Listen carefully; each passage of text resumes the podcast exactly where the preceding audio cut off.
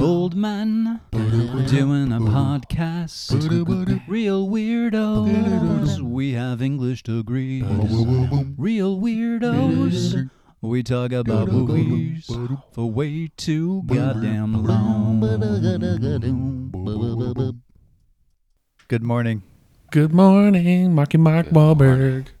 That's me. I'm Mark Wahlberg. Mark I Wahlberg have here. a Nice. enormous cock. It's made of rubber. Mark Nice. Wahlberg from Ted. I wonder, like, he said, like it, like the trivia said, uh, you were saying, like, Mal- Mark Wahlberg still has that cock. Now, I'm wondering, in what capacity does he still uh, have that cock? Like, does he? Is it just in a box somewhere in an attic or a storage unit, or does it like is it like on a mantelpiece on like a pillow? Probably not. I think like I was reading like a little interview with him and not that he like disavows boogie nights or something, but he says he kind of regrets it because he's like a Catholic and has children now and he's like I can't uh it's a hard one to explain to my children. Is it though? Uh apparently to him. Like, is it It hard? It wouldn't like be I'm to an me. actor. It's like dude, that movie made your career. God, that makes him so lame. I just understand that kind of shit. Like, how do I explain this to my kids? Well, it exists. So you would explain it in the capacity that it exists in.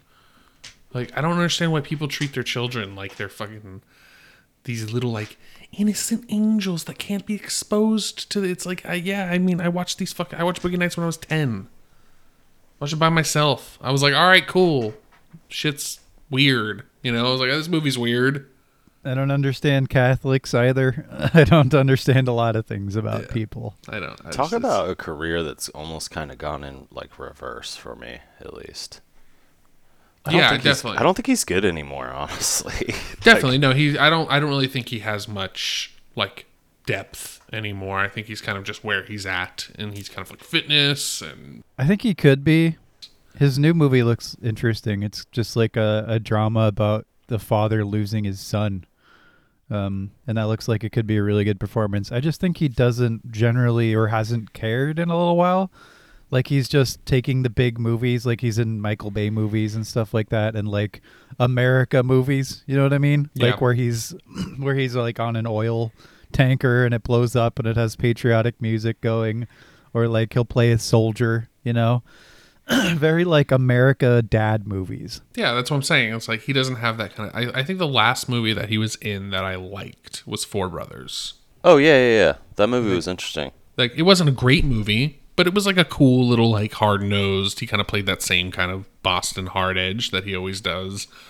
But yeah, Four Four Brothers was interesting, and that was like the last thing I saw him in. That was like, all right, this is fun to watch. It's like Ethan Hawke.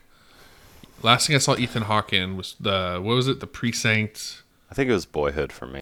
Pre- uh, fucking Boyhood. Everyone loves that movie or hates it. It's a weird. That movie has such a weird reception. I'm pretty in the middle for it. I mean, I'm impressed by the the project and production of it for sure, but meh. I don't know. It took twelve years to make Alex. Has to be good. yeah. He's oh man, are you fucking kidding me? He's he's Sully in the Uncharted movie. oh, he is. He did get cast in Uncharted. See, I don't know the Uncharted games. Sully is the like the guy that like leads Nathan around, right? He's like the yeah, the he's boat like the old mus- he's like the old cigar smoking guy. Yeah, who okay. is not anything like Mark fucking Wahlberg. Although also they cast Spider-Man himself, Tom Holland, as uh Nathan Drake? Nathan Drake. So like, go Really? fuck yourself. Go fuck yourself. Wow. Did Re- they Tom- I mean, that's funny because like He's out of fine. No, he's no fine. problem He's a good him, actor. Like I'm cool but with not Tom Holland. Nathan Drake. No, who would who who would play a Nathan Drake right now? I mean, they did the fan film with Nathan Fillion, and it was fantastic. Yeah, but I mean, he's pretty old now. It's it worked, but yeah, I mean, I think the reason that they're doing this, like Mark Wahlberg is 20 years younger than Sullivan was, Tom Holland is at least 20 years younger than fucking Drake was, is because they're doing the thing. You know, it's like let's Yeah. make sure we have the paddings to have endless sequels, Yeah. which they're not gonna because it's gonna bomb because they're doing it cynically to begin with. Yeah, and also like video game movies notoriously just don't ever do really well. Apparently, this Last of Us series or movie they're doing is like really high budget. It's like rivaling Game of Thrones. Per See, that's the thing is like Last of Us, you can do that because Last of Us is not a adventure game that's like puzzle focused and like it, like what makes the story of Uncharted is great, but it has more mechanically involved aspects to the game. Whereas in Last of Us, it's like it's a narrative game. You know, like there's some cool shooting and good stealth elements, but the game itself is about the writing and the narrative. So you could easily do a good show about yeah, that. they they didn't even get a good director for this. It's Ruben Fleischer. What is? I have no idea. What has he done? Let's see, Zombieland and Zombieland Two and People Venom. fucking love Zombieland, bro. What is Zombie? Uh, Let me That's see. the one with um Woody Harrelson It's where and, Hey, Woody Harrelson wants Twinkies. and the Facebook kid. Yeah. Yeah. I don't remember it. I don't remember it being good. But it's like a cult, like not even cult. Like people love Zombieland. I've They do. I- Yeah. yeah. It's like- Adam Adam talks about Zombieland a lot. yeah, people love that. I'm movie. like, sure. uh, what was the other one you said? Venom.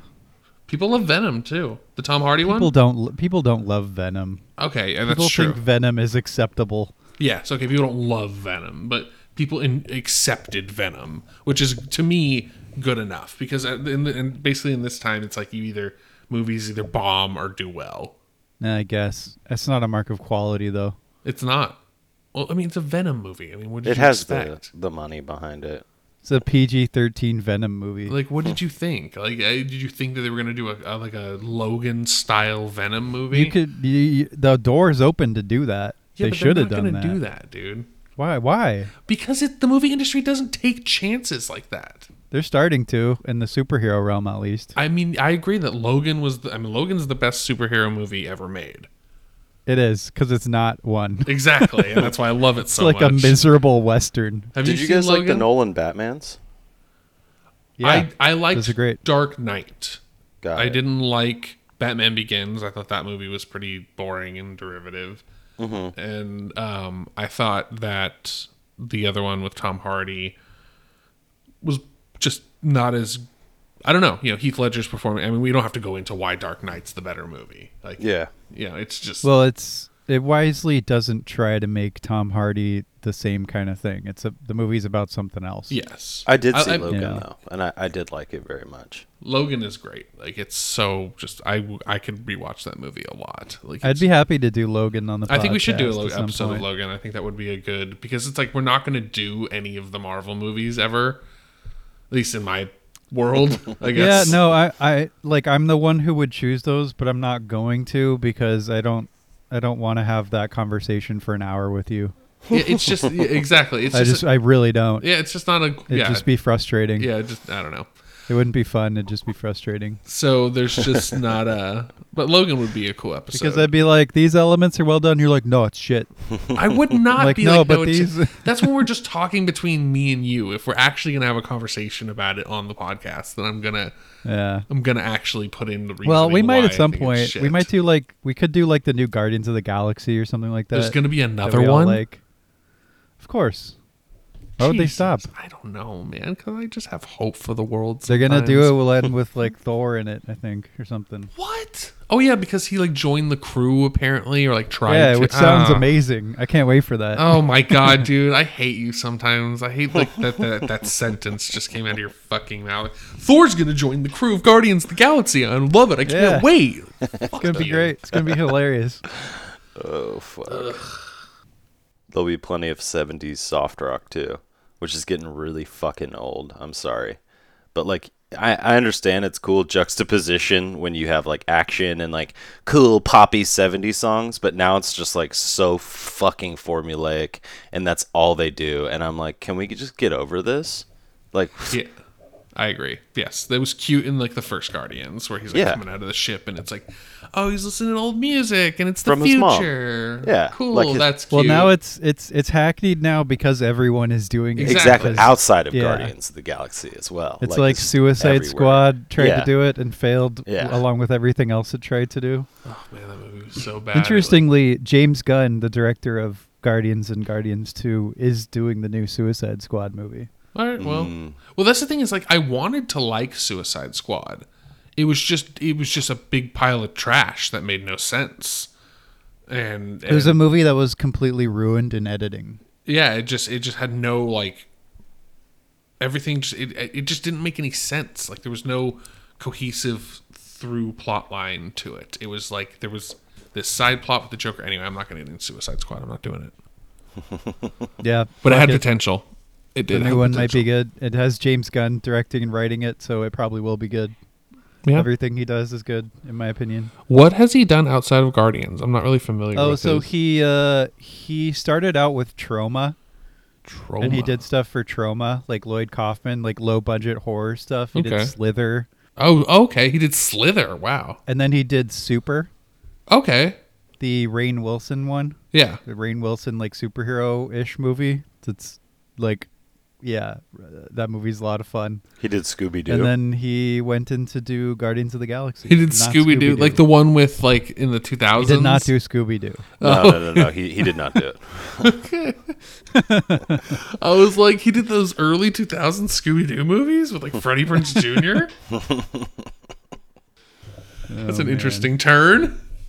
Okay, Paris, Texas. Let's get into it, folks. Speaking of Scooby Doo, let's talk about Paris, Texas. What's up, my friends? You, you guys. oh, I thought you were talking to the audience. Oh yeah, it could have been either one. Yeah, I don't know. Never know with you. We don't know how to start or end podcasts. That's. I It's think just that's the a thing. charm. I think that's the charm of this podcast. Well, hopefully, hopefully, hopefully, there's some kind of charm to be found especially in with this our new podcast. our new theme song. Yeah, Oh, yeah. exactly. I'm glad. You, I hope you folks liked it. yeah. It was uh, produced and uh, performed exclusively by Jesse Ketman and his Mouth Orchestra.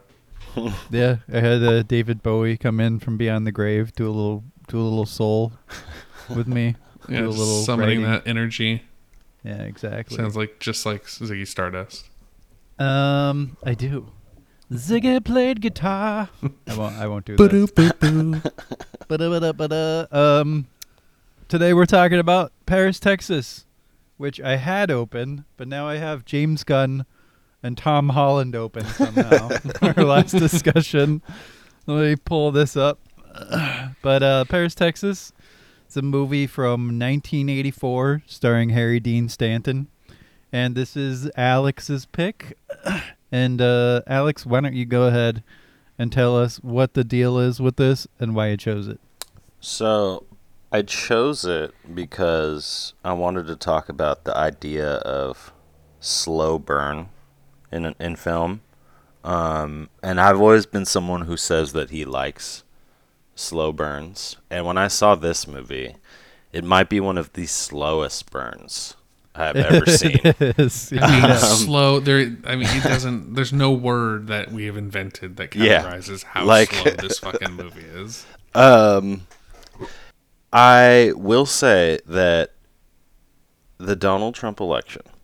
Oh my This is going to get weird, right? Oh, Yes. hello. I saw people out and about with these red hats on, and every time Oh, I would you think see of Harry one, Dean yes, Stanton? every single time I would see someone walking into like the superstore or something, I would always think of Harry Dean Stanton. Because let me give a quick synopsis here. The film opens with the shot landscape shots of the American desert, presumably Southwest Texas area we see mm-hmm. Harry Dean Stanton kind of just wander out of this wilderness and he's like looking for water and he's obviously lost. He gets picked up by a doctor, found by a doctor, and he's basically mute. And he has a business card with him that is Walt Anderson on it. Walt Anderson ends up being this man, Travis's brother. So the doctor calls Walt and says, Hey, I found this guy. Walt's like, Oh my god, I need to go and pick up my brother. And you realize that Harry Dean Stanton has been missing for four years. People thought he was dead, things like that. The movie is basically him re engaging with his old life. There's a son, fatherhood, there's romance, and a girl involved with that. But he gets taken in by basically his brother and his sister in law. and he starts this journey into kind of I don't want to say it's like amnesia because it doesn't seem as quite as strong, but there's some type of mental block in Harry Dean Stanton's head where he can't quite pinpoint at the beginning of the movie at least what has gone on and where he's been. So it's about a man who wanders back from the wilderness after being gone for 4 years. Yeah, dealing with his the finding his son again that who lives with his brother and his wife. And eventually, yeah, kind of discovering uh, uh his his ex-wife towards the end. hmm And uh yeah, it's two and a half hours. It is definitely a slow burn. I like how the movie uses space Oh right? yes. and this becomes this becomes pretty obvious early on when there's just so much space given to the landscapes. Even when people are framed against them the people are generally pretty small. Like the movie just has space like so much Yeah. air to it. And um i think that ties into the theme of the movie as well which is really when you get right down to it it's about the space between people it's about the space Mhm. between Harry Dean Stanton and his brother, the space between him, between him and his son, the space between him and his inexplicably beautiful 25-year-old wife. You're like, "Harry Dean Stanton, you dog." That's exactly what I thought when I saw that He's whole like movie 60. scene. I was like, They're like, damn, "No, dude, Harry. he's No, Harry." oh yeah. That's the this is the least uh, believable part of it. It's like some Getavin level, But, uh, like Uh, Jeff, what did you think of Paris, Texas? Oh man, I struggled with this movie. I really did. Um, you know, Alex recommended it, and Alex knows movies, and he knows great narrative, and Well, I'm- Alex also told us to watch funny games. So. I mean that's true, but I mean I forgive him for that because you know I'm It's true. Christian. We do, but and um, um, but this just like to give him crap. but this this movie i understand what makes this movie enjoyable and what's good about it. And i'm going to talk about the positives. I really because i i don't want to front load it with negative like i did for videodrome and put you off. So i'm going to talk about the positives of this movie that i enjoyed. I really enjoyed the space just like jesse said. I think this movie encapsulates the just the vast gorgeousness of the american west. This movie felt older to me than what it was. It felt like an old movie like a movie that like your grandma would say that it was like her favorite movie. Like hey grandma what's your favorite movie? And mm-hmm. she's like oh i love paris texas. It's the really it, it's a good story about and you watch it and you're like oh, i can see i can see why grandma likes this movie. Yeah.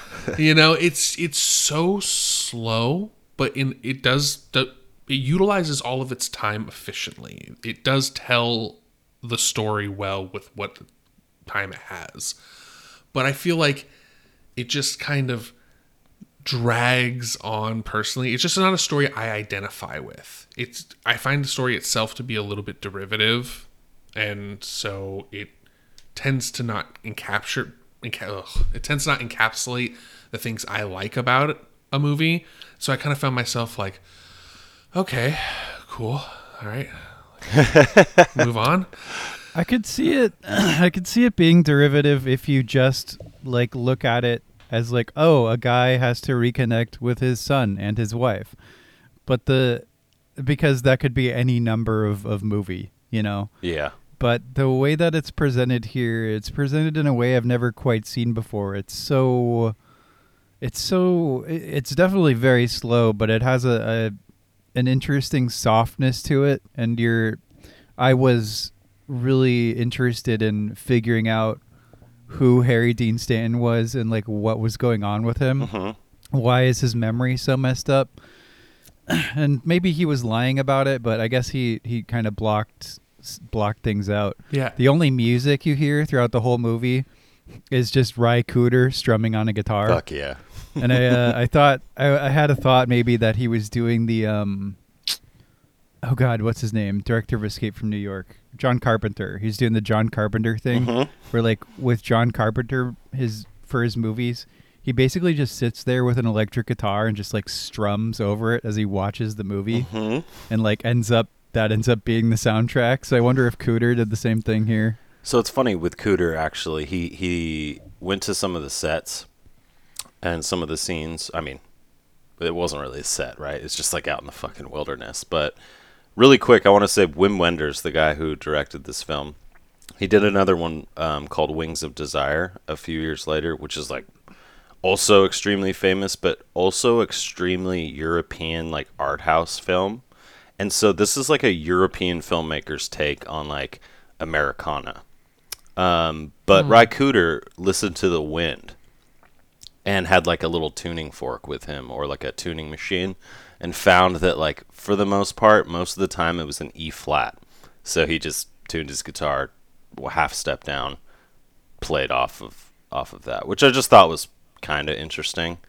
Um, Just to like have it have the same key that nature has. yeah, just like this That's weird inter- that's twang. Um, But yeah, I I loved this movie. Oh, you I did? actually loved it. Okay. Yeah, I did. Um, I don't think it was perfect. I, it ran a little bit long, yeah, but that also might have been me just being tired because we've been we've been like doing a lot of these, um, a lot of these long movies with uh, uh, Paul Thomas Anderson and stuff. hmm But uh, but yeah, especially towards the end, which I won't spoil quite yet. Uh, we'll we'll talk about it, but like I think people should see it if you can handle, like Alex says, yeah, a very very slow burn. yeah. But I think it's it's mostly very well acted.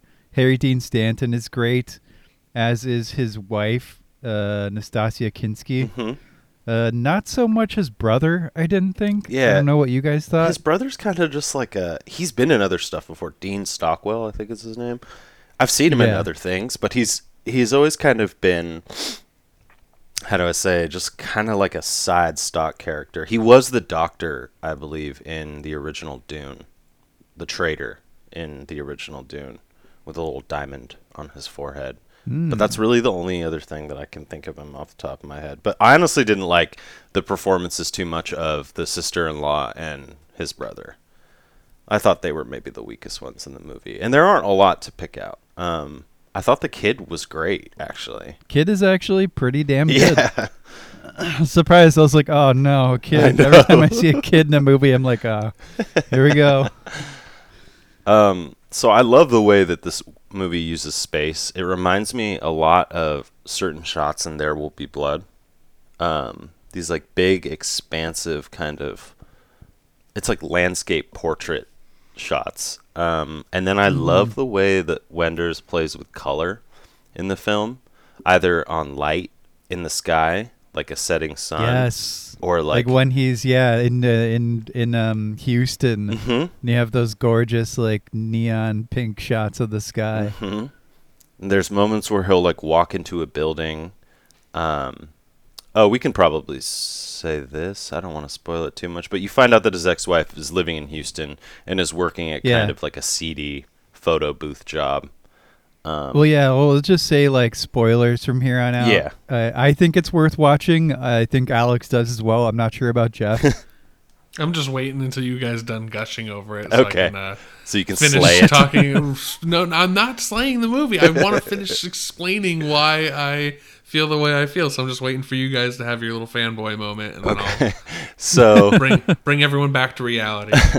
So I love the scenes where he'll be in a room and it's like lit like neon green and there's like white tile in it. And then he'll turn a corner and go up the staircase and all of a sudden everything is bathed in red. It was like there was never any green before. And I just think the camera work and the cinematography and the lighting are very clever to create like a very vibrant and aesthetic picture. Um, and then one last thing, just a little trivia. I was mentioning this to Jeff before, trying to defend myself, wielding all of these factoids. Um, it was Kurt Cobain's favorite movie. It was I saw that. Elliott Smith's favorite movie, which, you know, based on their ethos, kind of, their perceived ethos, that makes a lot of sense. Um, and it also was found on Akira Kurosawa's like 100 top movies, which he wrote, I think, before he died. And then someone found that list posthumously. And people started like freaking out about this movie again because it was on there. All the movies that are on the list are great, but there was this this one in particular was just interesting to me that he would like this film. Um, It's weird how it's blown up over the years. It has like a thousand, a hundred thousand ratings on IMDb Yeah. from people, which means ten times have seen more than have seen that at least. But it came out. It had like a one million dollar budget, and it made like two million dollars Yeah. at the box office. so it was a tiny movie that just gained traction over the years. So people watched it and they're like, "Wow, what's this like art house epic?" exactly. Also, it won the Palme d'Or. I don't know how the listeners feel about Oh yeah, Best Picture, Palm Palme d'Or, or whatever. But you know, Kansas, they have it's a cool festival, and it's very like European, right? Like it, it has this like Euro kind of charge to it. So, Have you been there? oh no, I meant the I meant the festival. Oh, excuse me. Just like the movies that seem to No, win. I mean, have you like, been to the festival? different? Oh no, I have not. Have you? Okay. No, I wish. I would love to go though. If I had the chance to Let's go, to go. the Academy Awards or Cannes, I think I would choose Cannes. Oh, I wouldn't go to the Oscars. I don't even watch the Oscars. Yeah. I would go to. I'd rather go to a film festival. I mean, they We film should it do in my that. backyard. The three of us should go to a film festival. Sure, I think Be that'd be a fucking lot of fun. Yeah, that'd be Yeah. that'd be a good time. Uh, what were we talking about? What movie? Paris, Texas. Dwayne Texas. Johnson's. Dwayne Johnson's latest Jungle oh Cruise. yeah, that's right. Oh fuck. Jungle Um, Cruise. wait. Okay, so Jeff, why is this movie terrible, and why are we bad Christ, people? The projecting in this episode. um, so Paris, Texas is not a terrible movie by any means. Shot beautifully, all the reasons. That's why I kind of wanted to let you guys go because then you'll just kind of pad out all the positives. um, this mo- it's I, when I focus on a movie like this, I I go okay. So this movie's going to be quiet. It's going to be slow. I'm into that. I like a slow burn. I I like a slow burn in horror more often than anything else. But sure, I'll go with one of these movies. This isn't a genre of movie I would normally gravitate to anyway. So that's already kind of against it for me. But I was like, okay, I'm going to give it a shot. Narrative has to hold some kind of piece of the puzzle of a movie for me. And this narrative is just not interesting to me personally. It's just not int- like it's there's pieces of this movie that are interesting, like the scene uh, where he's watching the home movies back of his family, and he's kind of having these little like smile moments with his son. Like that's sweet. There's a lot of sweet moments, but I I was really invested in the beginning of this movie in the weirdness. I was like, okay, this guy comes out of the desert in a fugue state.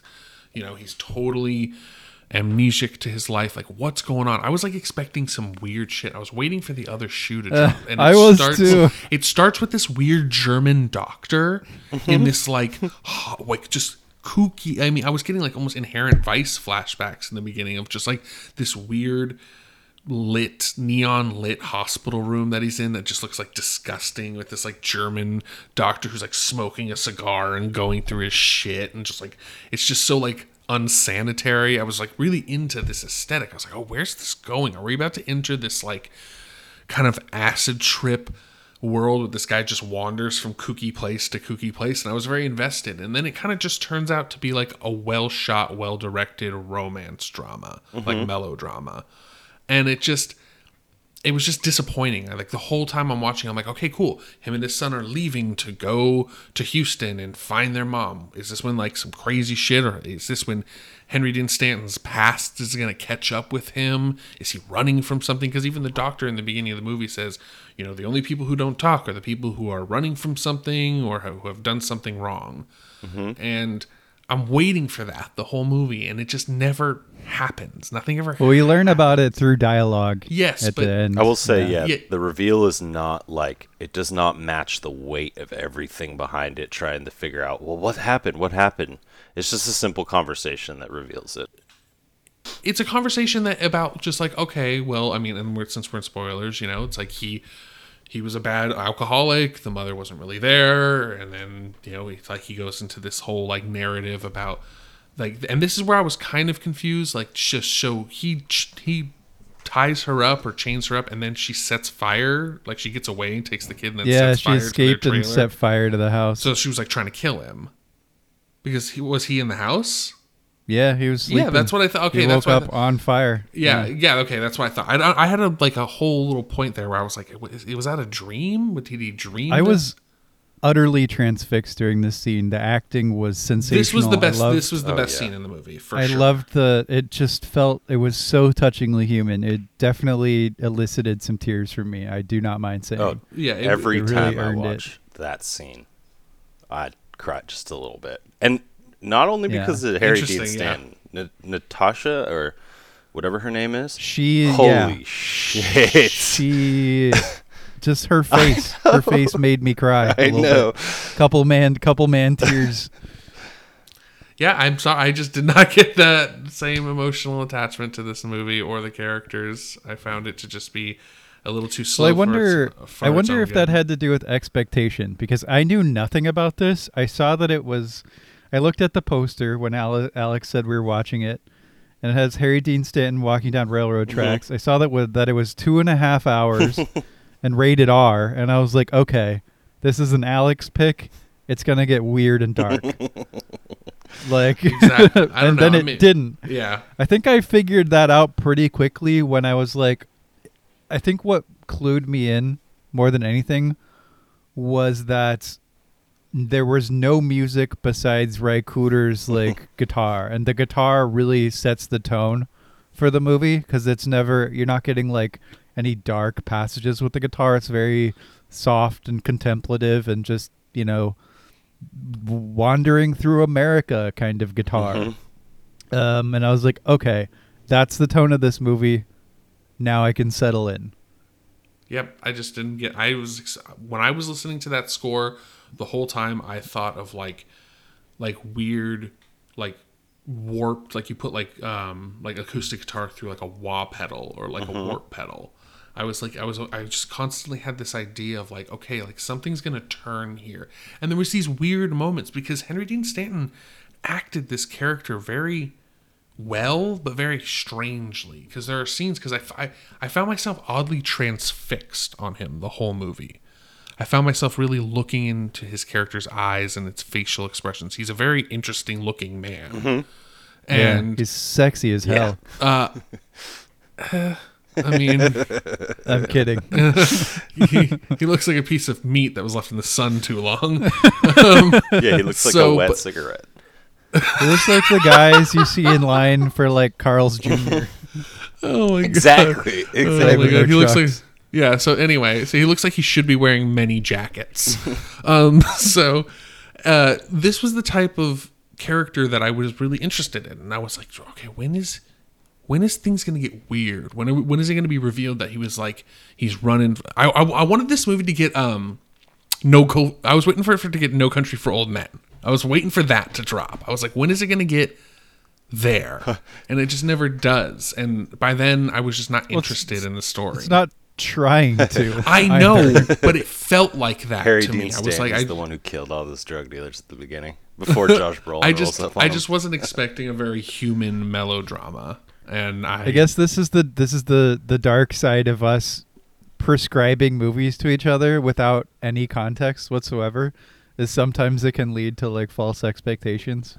I don't think it. I think the movie gave me false expectations. I don't think it had anything to do with Alex. I think the beginning of the movie set itself up to be this type of thing for me, this mm. type of narrative. It definitely could have gone in in a different direction. The I- way that the I saw that too. you know the, Yeah. the the brother comes up and he's like i was expecting some weird shit to start happening with the brother. Like he's like all right you know things are something's not adding up. Me and you are gonna figure this out together. What's going on with you? What happened to you? Where are you coming from? What happened to you these last four years? Instead he just like takes him to la suburbia and they like eat dinner and it's like, uh, it's like, fuck, dude. All right, cool. Okay, so they're in LA now. Well, LA's a weird place. So maybe like he'll wander off in LA or like do something. It's like, oh, okay, he bonds with his son. Cool. And then they they go find mom. And then they Yeah. and it's like, all right, well, now they're leaving. They're going to Houston, and they're doing it without the the brother's permission. So that's that's tricky. That's some tricky plot narrative there. Uh, they find the mom. It's like, uh, Yeah, they find the mom. They have a conversation, and then she's reunited with her son. I just I wasn't attached to the characters enough to like delve deep enough into the human drama of it. I was just waiting for something narratively to happen in the movie. Yeah, no, it's not a narrative movie. The story is very simple. The story is very, very simple. I don't know. Yeah, like I said in the beginning, it's about thematically, it's about the space between people and trying to close those spaces. And uh, the story is subservient to tone and just like sort of hanging out with these actors, like watching Harry Dean Stanton's face Yeah. as he as he feels emotions. Which, But we could have done all of that and delved into something interesting. like, you wanted him to be like a Texas Ranger, like a bank no, robber. nothing like it didn't even need to be like like He wa- Jeff wanted it to be a, a Dwayne the Rock a Dwayne Johnson. plot. movie. I knew you were gonna fucking say Or that. Guy He needs to he needs to jump from it. one tower to another to save his wife. No, I The tower's got to be burning. He's got to say a joke like a one just liner wanted while he something does it. interesting about the characters to happen. I wanted something about the character of of Henry Dean Stanton of Travis to be. Is Henry Dean Stanton Harry Dean Stanton's brother? Shut up. Jesus! I didn't even catch that, man. Oh my god! I just hear Har- It's hurry been- since the last four times you and it said it Dean was Stanton. Henry. I had to. But I think that Am I needling you too much today, Jeff? I think that you hit something pretty uh, like important here, Jeff. Um, when we think of the word extraordinary, people use it as a superlative a lot. And when you look at like the actual word, it's very interesting, right? When something is extraordinary. And I think that this film is like more human, I will say, than any other film I've seen that claims, I guess, to be like human. Because I feel like our lives are actually kind of boring and our personal narratives are like within us they are very strong and vibrant but when you try and tell them to another person sometimes it falls kind of flat or like your own personal history just doesn't ring as well as other people's do so i thought that the movie was very interesting to see like a very soft and slow uncovering of like it's kind of like the reticence to be close to people. Like Jesse was saying with the space, it's like you are my brother. I haven't seen you in 4 years and I don't know what happened to you. So it we're going to be like awkward with each other. There's like this weird awkwardness and you can see it in the brother. He like wants to, to be like I'm your brother. You can tell me whatever went wrong, but you don't have to tell me everything if you don't feel comfortable, right? It's like dealing with a person that's familiar but also a stranger and then you see Harry Dean Stanton try and build up this like narrative about himself and try and figure out what was going on. And it's funny because he catches on pretty quick. So I don't want to say it's amnesia, um, but I feel like the conversation that reveals what happened, like the part that made Jesse and I cry. Um, I feel like that scene was just so realistic, I guess. And I think in a movie world where I'm not saying movies are violent or anything, but in a movie world where there's always some like I mean, they are. yeah, where it's like some uh what is the the fra- do it's like Deus ex machina Deus ex Deus Ex yeah, Machina. where there's like so many of those, right? And there's so many like little tricks or little flips in the narrative or like things that make everything just fall into place. This movie deprives the audience of that. It takes away all of those things. There's no gun that's going to solve any of the issues. There's no violent act of aggression or passion or exuberance that is going to, you know, solve anything. It's just simple conversations with people and with your past that you try to figure stuff out with. And that's my one of my favorite things about this film. I like the how the concept of space at the end is turned on its head because uh, throughout this time we're talking about the space between people, blah blah blah. But um, their conversation literally takes place in like that phone booth Mhm. that you're in when you're like watching a peep Yeah. show, and then she's in this tiny room as well. So it's just these people like trapped in this tiny little environment with each other. Yeah. That's yeah. all. No, and then at the end This of the is the, film, like the inversion. that it shows first the son stand up in the hotel room and the mother like kind of hesitantly standing there as well and then they come together, right? It's that closing of space between them, and then you see Harry Dean Stanton drive away in his car, which was also a beautifully shot scene as far as color and sunrise or sunset goes. Um, but it's like the movie is all about that space the space between texas and la the space between like the temporal space between your past and your present and then you see the mother and son like hug at the very end of the film and it's like this i don't know i really like that reading though of the of the space and it's hard not to have that reading when Wim Wenders is like every shot is like okay i'm gonna be like 50 yards back from you guys. You're gonna walk into this and like the main characters in some of the or the main focus is like just the landscape. It's like the tr- train tracks going way out into the distance or the strange rock formations that rise out of the desert in texas. Um, You also never go to Paris, yeah Texas. that is the true. whole the whole Paris the whole Paris Texas thing hinges on a photograph that Harry Dean Stanton has of a plot of land he bought, an empty plot that he never gets to, and for me it was just emblematic of uh, like investing in a future that you're never going to see, you know, Mhm. or that or that like it's like you put so much into this, whether it's monetarily or whatever, only to have it end up being empty or unfulfilled, which is a mirror in a way to how his relationship with his wife and his son ended up. Like he's not we don't know if he'll see them again, but he doesn't he he doesn't think he's going to. He leaves at the Mhm. end. You know, so it's just um I don't know, emblematic of a place you want to get to but you never get to. And so I thought that was very, you know, thematically resonant with his character. Jeff, we love you. Yeah. Come back to us. Yeah, I you leave. oh, okay. no, I'm not. I haven't left. Um, no, I just I don't really have much to say about this movie. I mean, I I'm, I'm I really appreciate that you guys love it. It's uh it's a pretty movie that's shot well, but I just found its narrative to not be that engaging or interesting. Didn't didn't rustle your jimmies, huh? Nope. And so like I just found myself kind of waiting for it to end near the end of the movie. i mean that is And uh, actually I fair do- though You know what? Fair enough. I I hate things that I mean I I know you don't hate it, but I I I'm not, you know, so keyed in on things that other people love as well. It's funny, Alex, you were talking a little bit ago and it like about how sometimes we tell our life story and it's not as interesting as we think it is. And that made me think of a movie that I hate called Boyhood that we were Okay, talking about earlier. wait do That's you like hate it the most boringest thing oh i ever. thought you Yeah, liked it okay Yeah.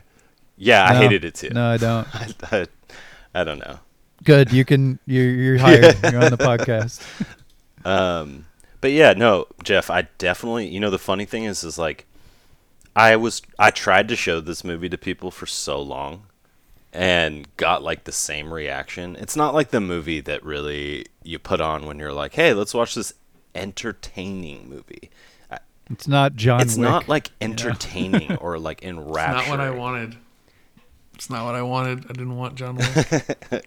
But it's, I wasn't talking about you this time.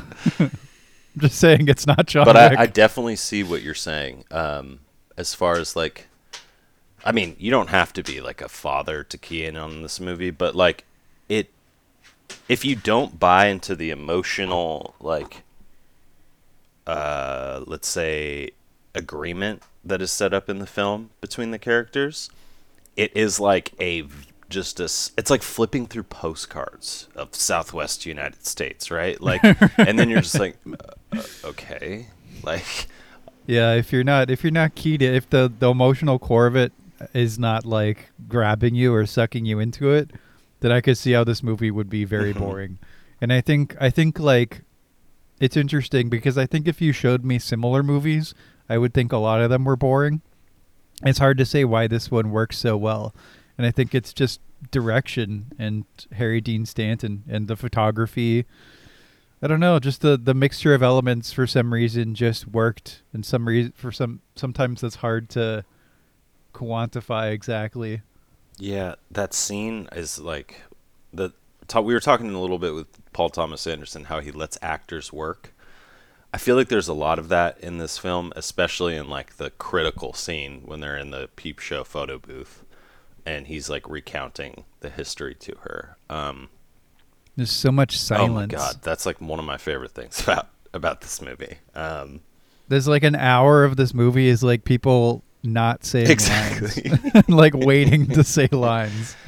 Harry Dean Stanton like just sitting there, and you're looking at his face, and he's not saying anything. Yeah, and there's one more thing I will say about this film, and it's that I think that there needs to be more films, not like like this in the style of the quietness and the shooting and the slowness, but it is good for society and for humanity. I feel like when not everything is about being cool in films, if that makes sense to you guys. Like not they're not trying to be edgy, you know, they're not throwing on the leather jacket with the motorcycle and trying to be like, Oh, well life is you know life is shitty and that's just the way it is, punk. Like it's this postmodern like kind of effect that we have that makes things sometimes bitter and ironical and satirical when they don't need to be when we should all like at least admit that no one likes to be unhappy or cynical all the time.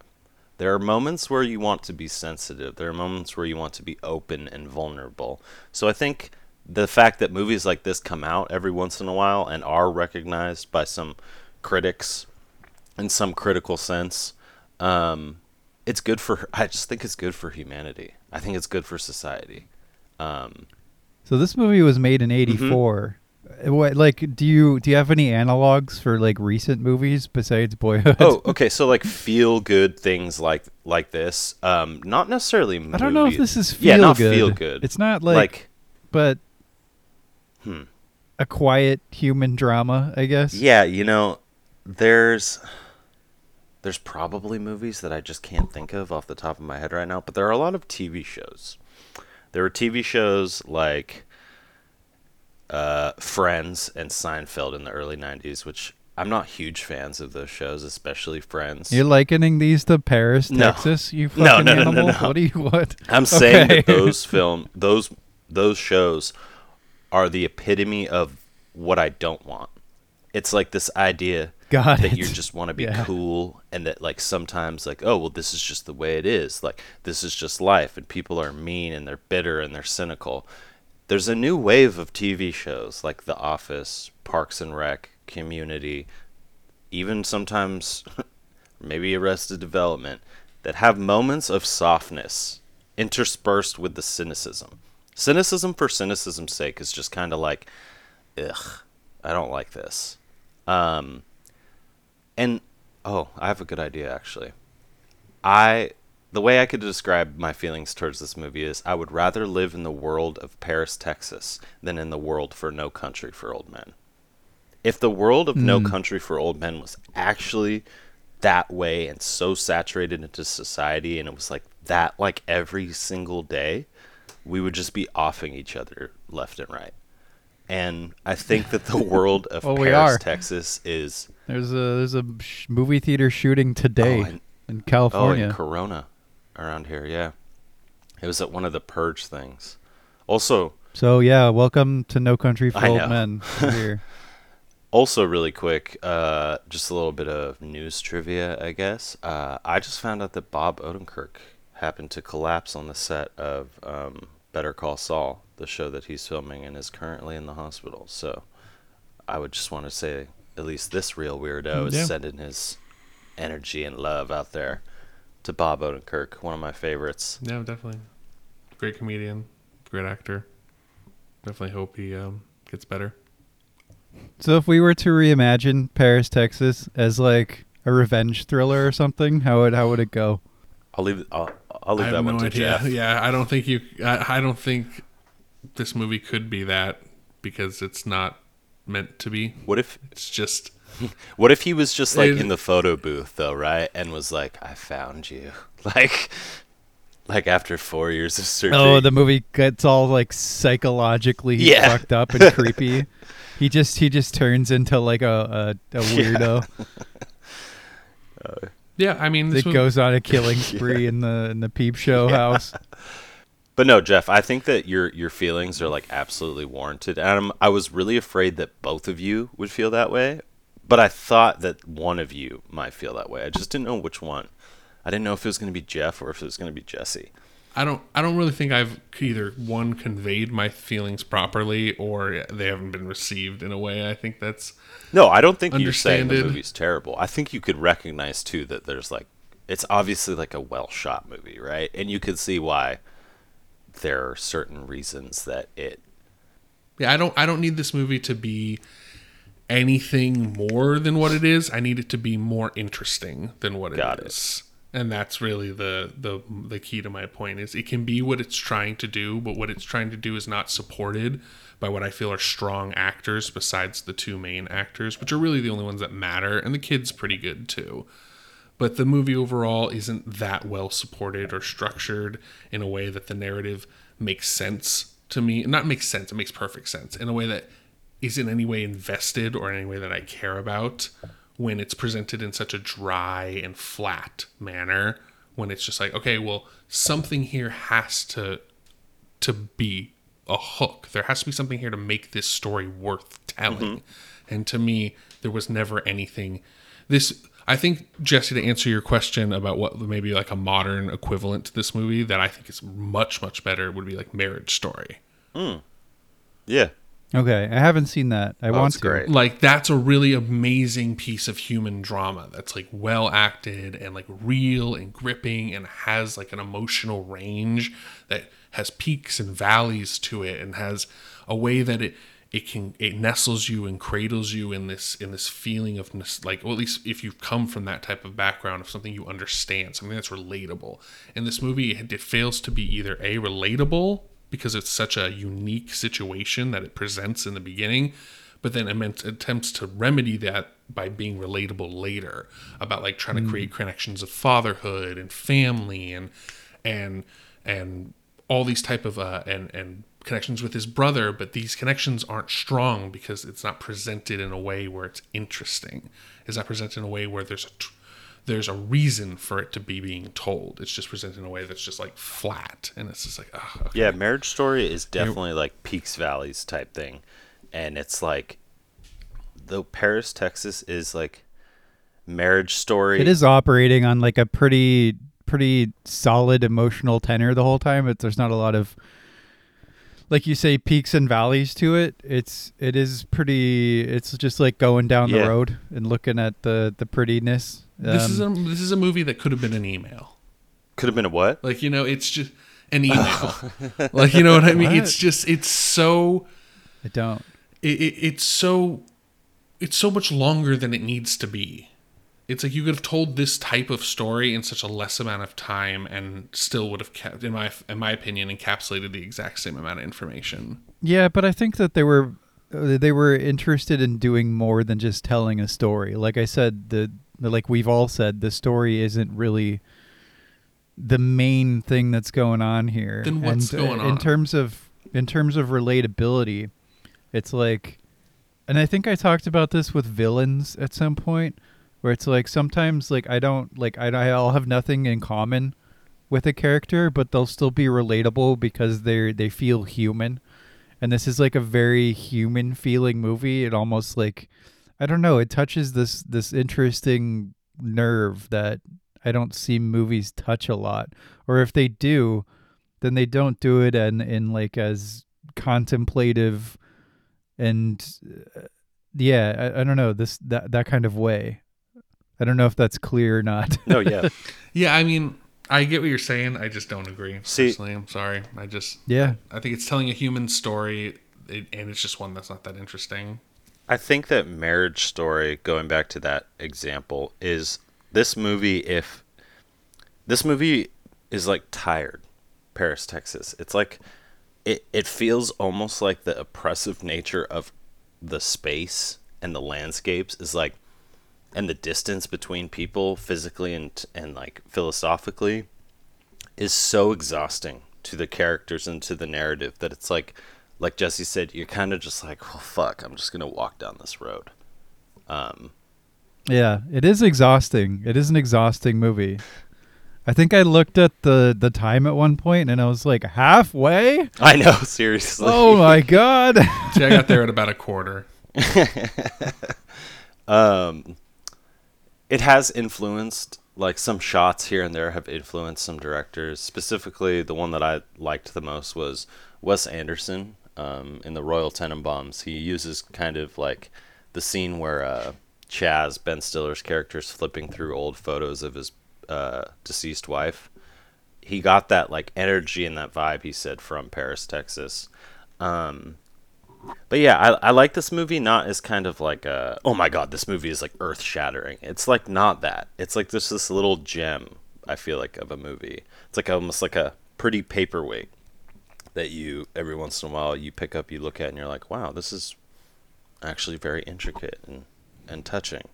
But it can easily it like rides that line of like easily falling into just like what the fuck like is anything going to like happen? Is it like going to make my heart beat any faster at any point? Um, yeah, yeah. But for someone like me, at least, just this is just a personal thing. I love understated movies like this, and it like was suck sucking the life force out of me. And then that scene at the end, I just you mean that in a good way, right? Oh, Sucking oh, yeah. the life force yes, out of you. That could yes. be positive or negative. Yeah, I mean it in a good way. It it like Okay. it calms me which makes sense. I mean, it puts some people to sleep, right? Like, but there's something about this film that it goes against. I feel like a lot of the American expectations, maybe a film. Like, no one's gonna be up in the fucking theater hooping and hollering and clapping and shit when this movie's going on. Heard And if it they- standing the sandwich. yeah, ex- yeah. exactly. um, but yeah, I, I think that it's good that films like this exist, and I think that it is one of the prettiest films. I will say, I think music wise and just cinematography, color, shot wise, that I've seen. Yeah, I I agree with all of your points. I agree with half of them. I back up all of your points. So, Paris, Texas, we got two recommendations and a not. I think. No, I don't not recommend this movie. wasn't for me, but Yeah. you know there are a lot of movies out there that aren't for me that could easily be for somebody else. So I don't recommend nor not recommend it. It's probably just Get a get a lukewarm from Jeff. yeah, just something that I won't ever see again. Did you yeah, like it has good elements, but just Games? didn't grab him, which is Yeah, I yeah. like yeah, I, I would I would like getting my nuts stapled to a two by four more than funny games. but Jeff, we still have to still have to watch the other one, Oh, no. Yeah. Oh boy, something to look the forward sister, to. the in life. sister film. Yeah, we'll have to do another episode. Funny game. Christ. the literal twin Oh, sister boy. film. Oh man. well, any recommendations, boys? Yeah, let's do some recommendations. Um, I'll start. I got one. I texted you guys about this a few weeks ago. And I was looking through for something to recommend, and it's called hashtag Alive, and Oh. it's from uh, it's a South Korean movie, Hmm. and it's like a, a zombie movie kind of thing. And I had seen this on Netflix. I'd like browsed past it, and I was like, "Oh God, a, a horror movie with a hashtag in the title! Like, get out of here! No way!" But eventually, I was like, "Ah, it's Korean. It might be good. Let's see." And then I was reading a little bit about it, and it was like the biggest c- movie in Korea for like years. Wow. Um, like it Sounds came out before the pandemic, and I don't know. Really? Um, And uh, it starts out kind of annoying because you have this kid. Oh, that's a great way for a like, movie to start out. he's like, well, he's like a gamer. He's like a closet gamer. Mm-hmm. But then the zombie apocalypse happens, and he has to stay alive in his apartment. And it Hmm. just gets better and better. I'm not gonna say this movie's like fantastic, but it, it does a lot of things really well and earns its little twist on the zombie formula. He meets up with a girl and there's like um they have this cool interplay from building to building and like trying to communicate with each other. And then uh, they end up trying to escape and meeting more characters. And it's just really fun and it has a lot of fun zombie stuff in it. Uh, get past the first 15 minutes. It's kind of slow, and you might think like, "Ah, this looks generic as hell." but I think it's I think it's It's worth it, and it's review. only it's only an hour and 40 minutes, so it's on Netflix. What you got? What do you got to lose? What do you get to Yeah. lose? Yeah. Alex? Alex? Um, yeah, I have one actually that isn't like usually part of something that would be in my wheelhouse. Um, I'm I wouldn't say that I'm like a super fan of horror films just because I don't know that much about them. Um, I still have to watch like the uh, what is it, the Dead Alive or not Dead Alive, um, the Evil Dead. Like I, I need to watch that trilogy and everything. Oh wow. they, they're not going to scare you. I'll tell you that much. yeah, Yeah. they're not scary. You'll love them. They're great. They're fun But movies. they're not going to scare you. Not not at age 30.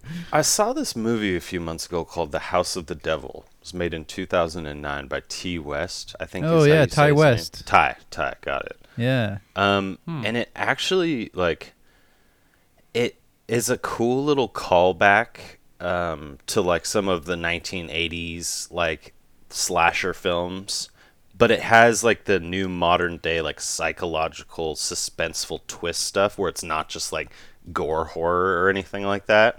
Um, it's decently scary, I would say, for the most part, but it my favorite thing about it is just like how meticulously well and sh- like clean it is shot. Um, there's like no, I don't know. It, it's really hard to explain, but I like really, really enjoyed this movie, and I watched it a few months ago and haven't rewatched it since. But it's always been on my mind. Um, I saw that movie I think 10 years ago. Okay, and I it really came out, liked I it. think, I, like- I don't remember it. I think it came out yeah, like 2009 or something. yeah, It's crazy. It's crazy like my brain forgets so much stuff that's important. But it's like a movie I saw 10 years ago. Oh yeah, I know what year it came out and not because it was that year. It's like it's that real it's like the weirdo DNA. encyclopedic the retardedly encyclopedic knowledge of things that don't matter.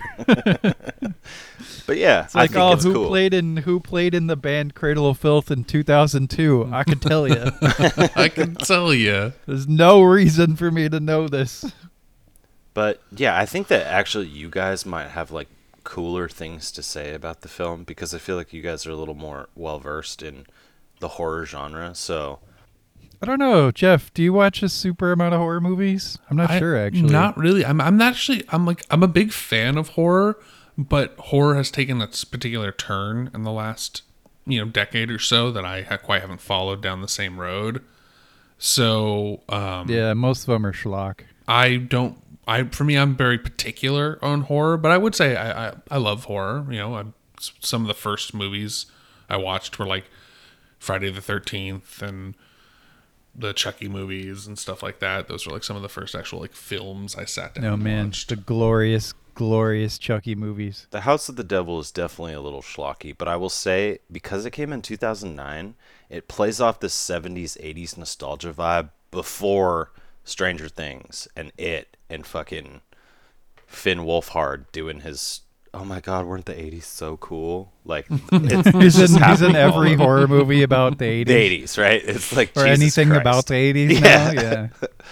Yeah. Um, so yeah, it, I it, its budget was sub a million. It's nine hundred thousand dollars, and it only made a hundred thousand dollars back. So wow, yeah, it's a it's an interesting Ouch. little uh, experiment. ouch But, indeed. yeah.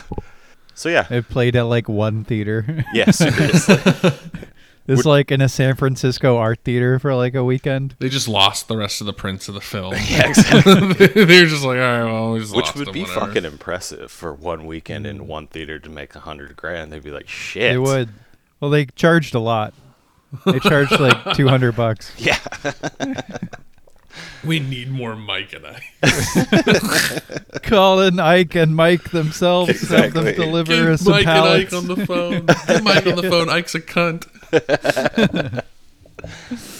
oh Uh, boy. you got a wreck, Jeff? Yeah, I got a couple, and I, I specifically tailored these towards movies that I felt were like uh, Paris, Texas, but better. It's like Back to the Future Nice. Part 2. um, so uh, there's two movies I want to recommend. One of them's called The Florida Project. It's with William Dafoe, Brooklyn Prince, Sean, uh, directed by Sean Baker. That's a really great film. Uh, William Dafoe. It's kind of like a human drama. Um, about What's it like called? uh, the Florida Project about like teenagers and a struggling mom and a dad and like kind of just like a family drama. But I love some Willem Dafoe. really, really well. And William Defoe, I always call him William, Willem, but I mean, we know that I have a, a perchance for just pronouncing everything fucking wrong. so, uh, Willem Dafoe, I mean, just just just be William. Um, yeah, he's really great. And then the other one is um, called where was it? in My head, I had it right here. Oh, Eighth Grade. Bo Burnham's movie Eighth Grade. Um, like another really great A24 movie.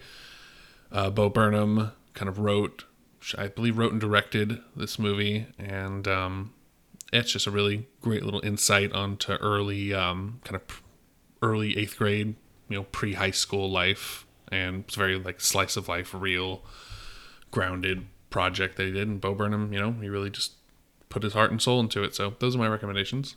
He's What's the deal with A24? Because my only context with them was you guys talking about it in like our Midsummer podcast. I've heard other people like mention it, but I thought it was just like a horror studio. No, they're like a new up and coming just studio in general. They're like a new like they like they produce like newer like more modern edged movies. They kind of like movies. Focus.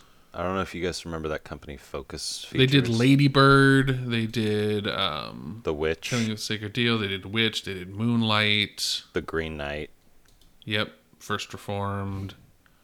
So things that are shot quality wise like pretty well. Yes, Yeah. like they do quality movies that are like have more of like a modern like focus. Minari, which I have not seen yet, as I and I should. A twenty four doesn't really do period pieces. Yeah, th- Right. Okay, that's what you mean by modern. Because I was thinking like with like the Vitch and Ari Aster's movies, it it almost feels like they're going forward by going backward in a sense in Mm. terms Yeah. of like they're like yeah they're they're taking in and utilizing the tools of their forefathers in a way that a lot of modern horror has completely neglected. They're just like, ah, let's just do quick cuts and bad CG and like all these all these uh, jump scares. And you're just like, get out of here. This isn't horrifying at all. It's just Mhm. boring. I think A twenty four is a, just a, a production company that appreciates movies that take their time. Yeah. Yeah. Paris, Texas probably would have been released by them Yes, if they'd been exactly. around back in the day.